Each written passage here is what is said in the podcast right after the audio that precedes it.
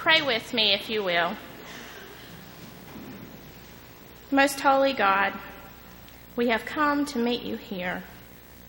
Renew our spirits through your word, and may our lives be pleasing and useful for your work. Amen. Just three days ago, it was Thanksgiving, which meant that at my house the turkey was stuffed, and so were we. We had a lot of food, a lot of laughter, a little bit of football. It was a great day. We gave blessings for friends and family. It was an ideal day. And before noon on Friday morning, my mother and I got up and went shopping. It has become more tradition than actual shopping. We make time to meet the other women in the family for breakfast. We laugh, we talk, we reflect, and we plan. This Friday morning ritual marks something for me. It is the beginning of the holidays. Christmas is coming. And today, it's a new day, a new beginning for the church. This is the beginning of Advent we mark the beginning of the new church year by going to year B in the lectionary. We light the Advent candles. The trees are up. The choirs are practicing overtime. And classes are planning parties. The excitement is almost palpable. Christmas is coming, or more accurately, Christ is coming. I bet I could ask any child in this room, what does it mean Christ is coming? And they would tell us about baby Jesus in the manger, angels in the sky, shepherds in the field. I mean, that's what it means, isn't it? Christ is coming at Christmas. Actually, our gospel lesson today out of Mark tells us that Christ is coming again. That's just enough to send a hush around the room, isn't it? Aren't we more comfortable singing Away in the Manger than I'll meet you in the sky by and by? And yet, here we are, the first Sunday of the year, the first Sunday of Advent, and the lectionary text is Mark 13, 24 to 37, which is commonly known as the apocalyptic discourses. What are we to make of apocalyptic teaching of Jesus on the first Sunday of Advent. We talk about Advent as being the season of hope and of preparation, but we usually focus on the past event of Christ, the past coming, rather than the future event of Christ's coming. And I think this is interesting and probably a modern trend.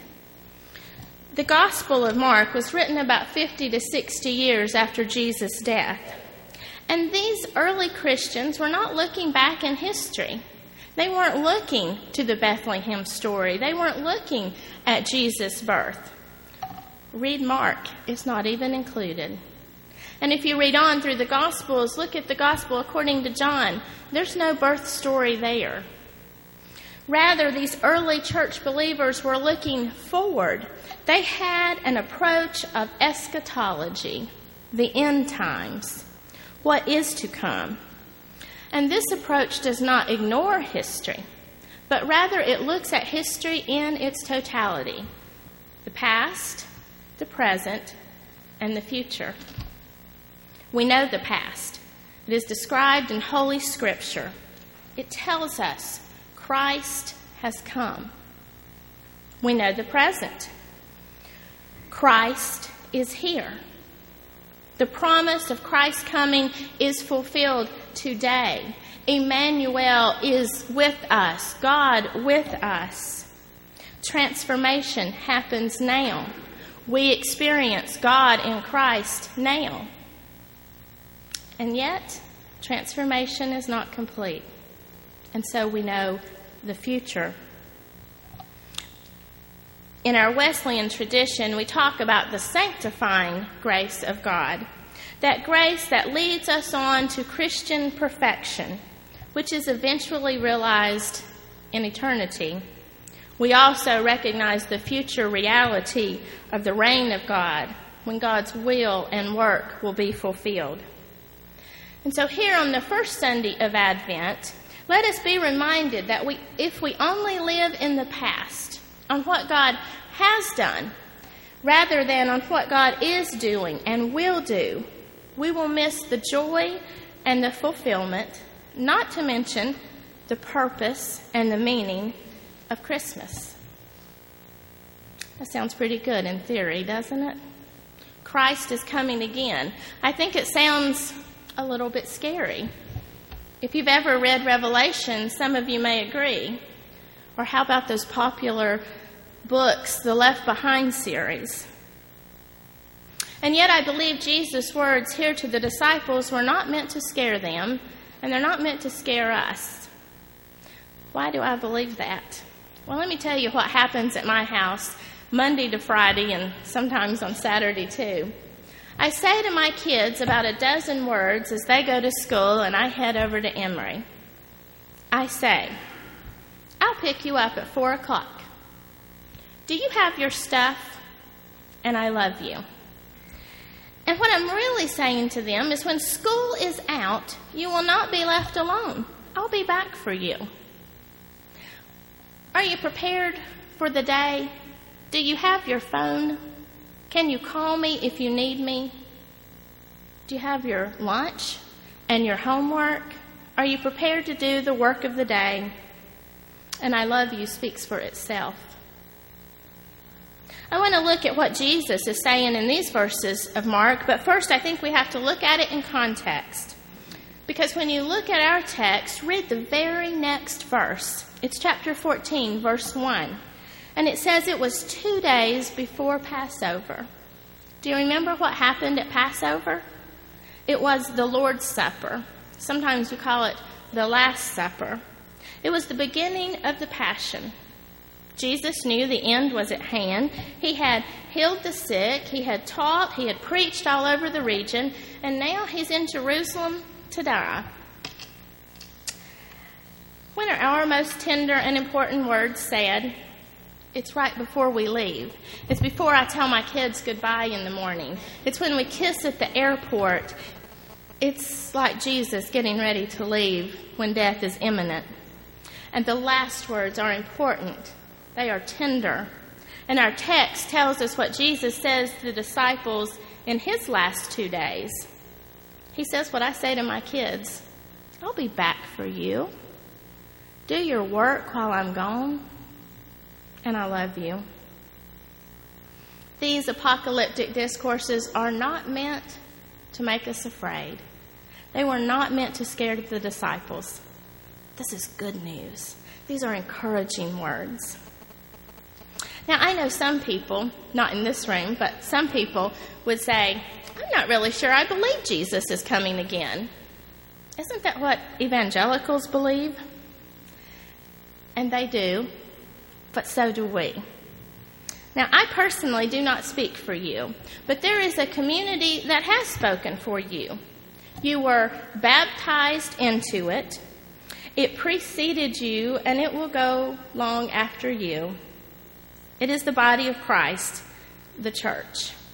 We may cringe at the idea that the church would speak for us. We may even deny that the church speaks for us, and frankly, sometimes we may be embarrassed that the church speaks for us. But even so, it is true. And I want us to look at what we say right here at Glenn, week in, week and week out, that declare that we do in fact believe that Christ is coming again.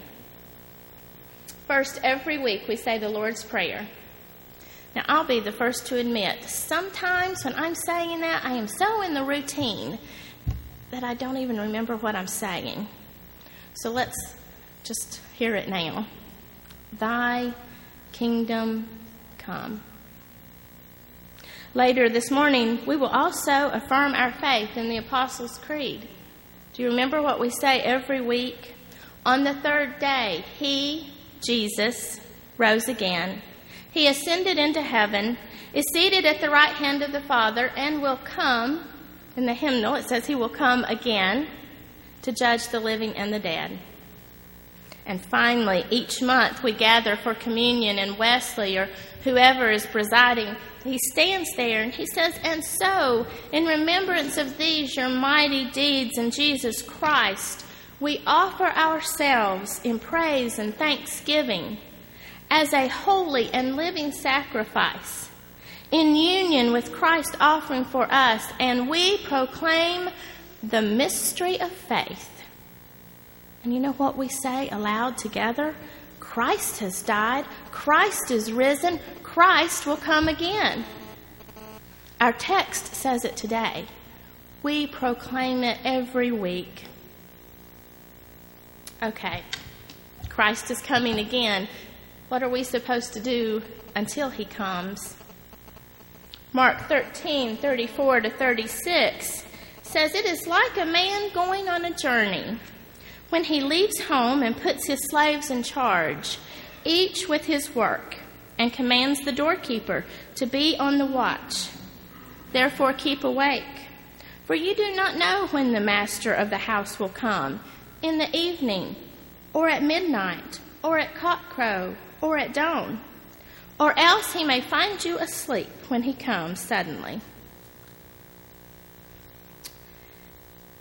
So Christ says, Don't go to sleep while I'm gone, but do the work. It's an active kind of waiting. And what is Christ's work? We all know.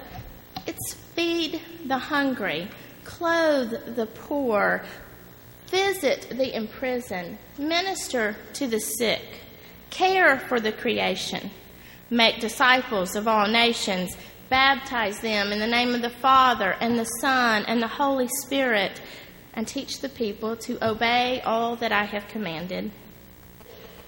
The church is in the world to extend the mission of Christ. That is our work.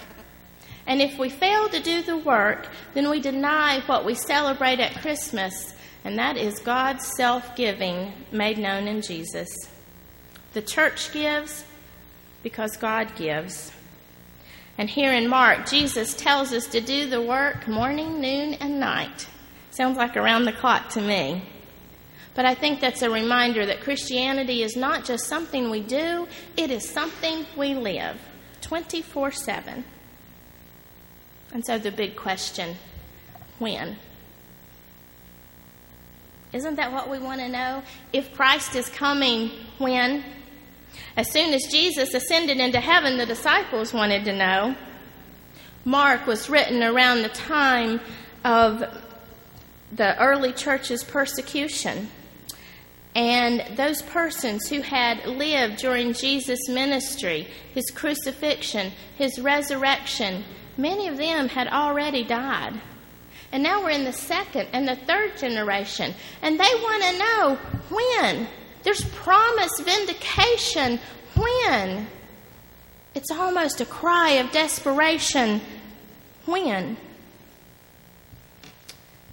You know, sometimes I think we get too caught up in this question. We get so caught up that we lose our focus. We lose our focus because we think his return is imminent, and so we do not do the Lord's work. And then sometimes we act like it's just a story and he will not come again. And that too has been to the detriment of the church. So let me be frank. Christ is coming again. The world has not seen the, the last of Jesus of Nazareth. But I'm afraid if we only look at Christ coming at the end, we miss his return that is happening now. Christ comes now as a babe in the manger, and we experience anew God's grace and the gift of the incarnation. Christ comes now as gifts brought by the wise men at Epiphany, and we experience it anew in the gifts of the Holy Spirit. Christ comes now on a cross, and we relive his passion during Lent. Christ comes now in an empty tomb, and we celebrate the resurrection on Easter. Christ comes now in bread and wine, and we experience the renewing and the sustaining of God's grace every time we gather at the table. God comes now in baptisms, and we are transformed and incorporated into the body of Christ. Christ comes. Are we looking for Christ? Are we doing the work? Are we prepared? In this Advent season, as we remember Christ as the babe in the manger, let us also recognize that those memories of the past need a hope in the future. And Titus 2:13 says we have a blessed hope in the manifestation of the glory of our great God and Savior, Jesus Christ. Thanks be to God. Christ comes. Amen.